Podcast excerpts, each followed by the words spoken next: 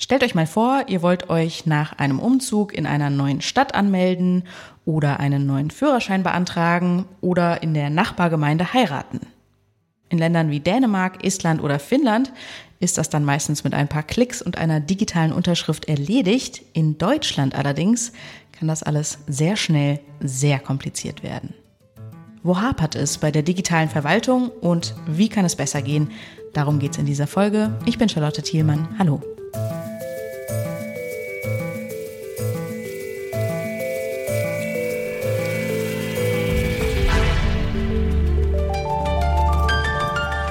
Zurück zum Thema.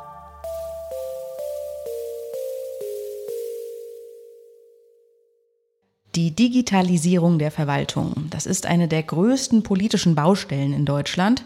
Es ist also kein Zufall, dass dieses Thema im neuen Sachbuch von Ulf Burmeier und Philipp Banse das längste Kapitel geworden ist. Baustellen der Nation heißt dieses Buch und ist im Ullstein Verlag erschienen. Die beiden Autoren, Ulf Burmeier und Philipp Banse, die hosten gemeinsam den Polit-Podcast Lage der Nation. Und die beiden haben sich auch selbst auf Recherchereise begeben in die Untiefen der deutschen Papierverwaltung. Ihr Fazit, die deutschen Behörden sind nach wie vor vor allem analog unterwegs und wir haben dann so ein bisschen zugespitzt in unserem Podcast dazu formuliert, der einzige Standard, der in Deutschland wirklich zählt, heißt DIN A4. Das sagt Ulf Burmeier, Jurist und Journalist. Mit ihm habe ich für diesen Podcast darüber gesprochen, wie Deutschland digitaler werden kann. Und er sagt, ein zentraler Baustein ist, dass die Politik verbindliche Standards für Verwaltungssoftware setzt. Das kennen wir alle so, keine Ahnung, im Bereich Textverarbeitung zum Beispiel. Da gibt es diesen einen Standard-Doc oder jetzt DocX seit ein paar Jahren. Und im Prinzip jede Software, mit der man Texte verarbeiten kann, kann mit Doc oder DocX umgehen. Ne? Genau diese Vorgaben fehlen im, im Bereich von Verwaltungssoftware. Theoretisch gibt es eine Stelle in Bremen, die solche Standards definiert, aber die definiert viel zu langsam, viel zu wenig und vor allem sind diese Standards nicht verbindlich. Und das ist eine der ganz großen ähm, Hürden, äh, dass die Verwaltung in Deutschland Deutschland digitaler wird, dass einfach viel zu viele Dateien nicht ausgetauscht werden können. Nun gibt es ja aber durchaus verschiedene politische Projekte, die eben die Digitalisierung in Deutschland voranbringen sollen und auch in der Vergangenheit schon sollten. Ähm, der Bund hat das ja nicht gar nicht auf dem Schirm. Es gibt ja das sogenannte Online-Zugangsgesetz oder kurz OZG mit dem eigentlich hehren Ziel, mehr Dienstleistungen digital, zentral auf einer Plattform eben zur Verfügung zu stellen. Und da schreiben Sie jetzt in Ihrem Buch, dieses Gesetz, das sorgt für eine Scheindigitalisierung. Warum ist das so? Ja, das ist ganz interessant. Auf den ersten Blick klingt das tatsächlich nicht schlecht, aber das Problem ist, dass das Gesetz vor allem Zeitdruck erzeugt hat. Also ganz schnell mussten irgendwelche Prozesse digitalisiert werden. In dieser Zeit war es aber offenbar nicht möglich, wirklich ernsthaft quasi in den Verwaltungen selber Prozesse zu digitalisieren. Das bedeutet eben, dass einfach um die Zeitvorgaben des OZG einzuhalten, ganz viele Verwaltungen einfach nur ein PDF ins Netz gestellt haben oder eine Eingabemaske.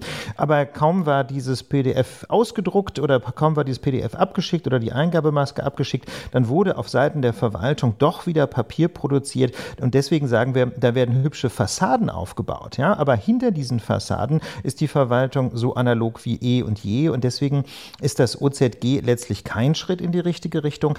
Ähm, trotzdem muss man sehen, dass der Bund ähm, durchaus jetzt an einigen Stellen doch, denke ich, die richtigen Schalter umgelegt hat.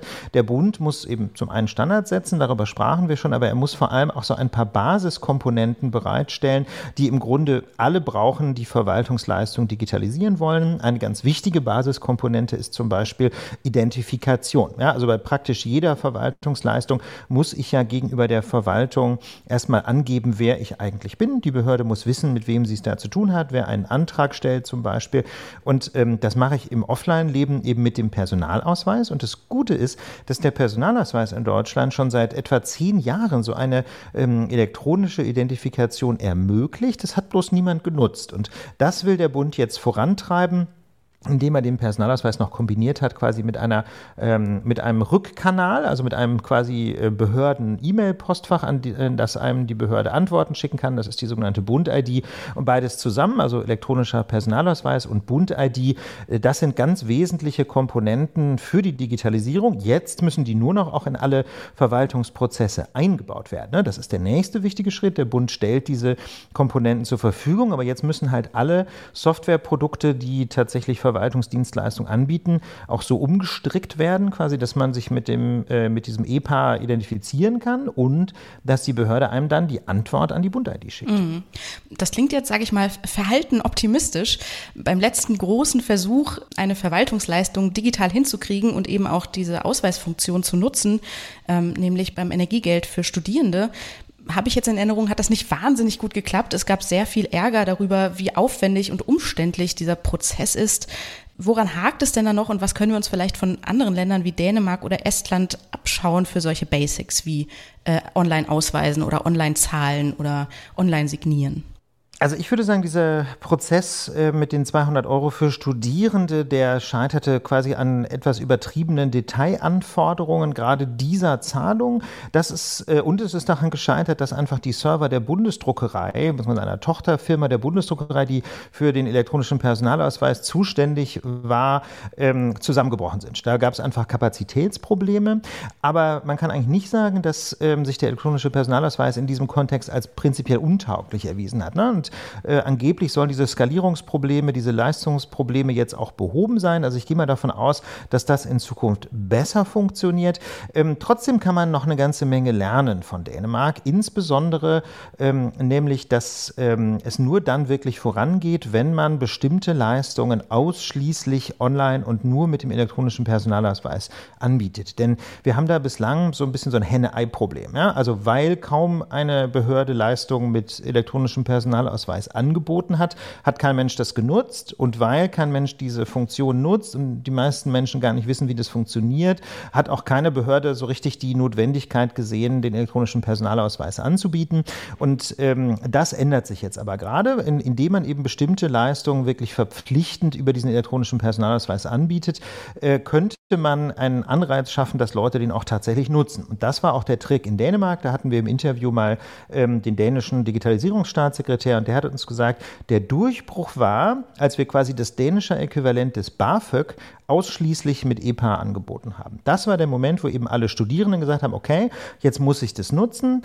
Äh, auf diese Art und Weise hat das System dann quasi so seinen Siegeszug angetreten in der Bevölkerung. Ähm, der zweite große Schritt waren die Banken. Ja, also als man die Banken in Dänemark eingebunden hat, dass die eben auch alles Mögliche mit, dieser, mit, der, mit dem dänischen elektronischen Personalausweis anbieten, da wurde das System mit einem Mal populär und auch daraus kann man lernen.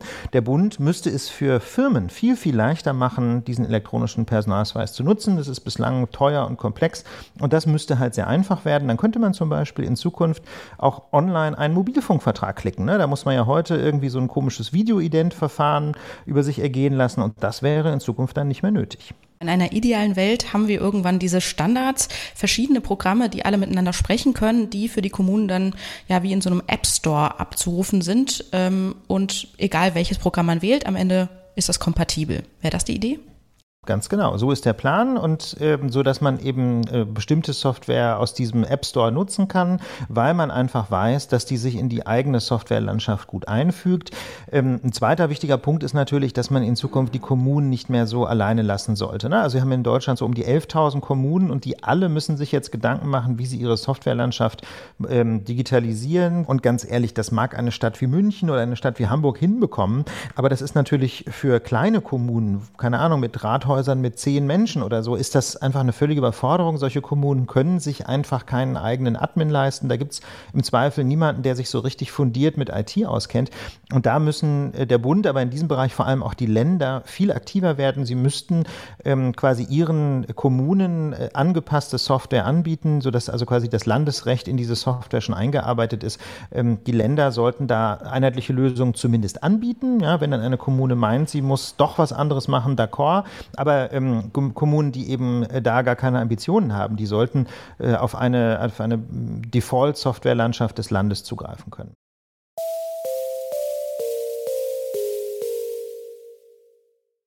Bund und Länder sollten den Kommunen bei der Digitalisierung stärker unter die Arme greifen, sagt Ulf Burmeier. Damit sich eben nicht jede Kommune selbst überlegen muss, welchen Zahlungsdienst oder welche Software sie verwendet, braucht es außerdem bundesweit einheitliche und verbindliche Standards und die wichtigsten IT-Bausteine sollte der Bund selbst zur Verfügung stellen. Wenn das alles klappt, dann, wer weiß, können wir vielleicht auch irgendwann ganz bequem vom Sofa aus und ganz ohne Papier den Wohnsitz ummelden oder einen neuen Führerschein beantragen. Das war's für uns für heute. In der Redaktion für diese Folge waren Stefan Ziegert, Mareike Zank und Alea Rentmeister dabei. Produktion hat Toni Mese übernommen und mein Name ist Charlotte Thielmann. Macht's gut und bis bald. Zurück zum Thema vom Podcast Radio Detektor FM.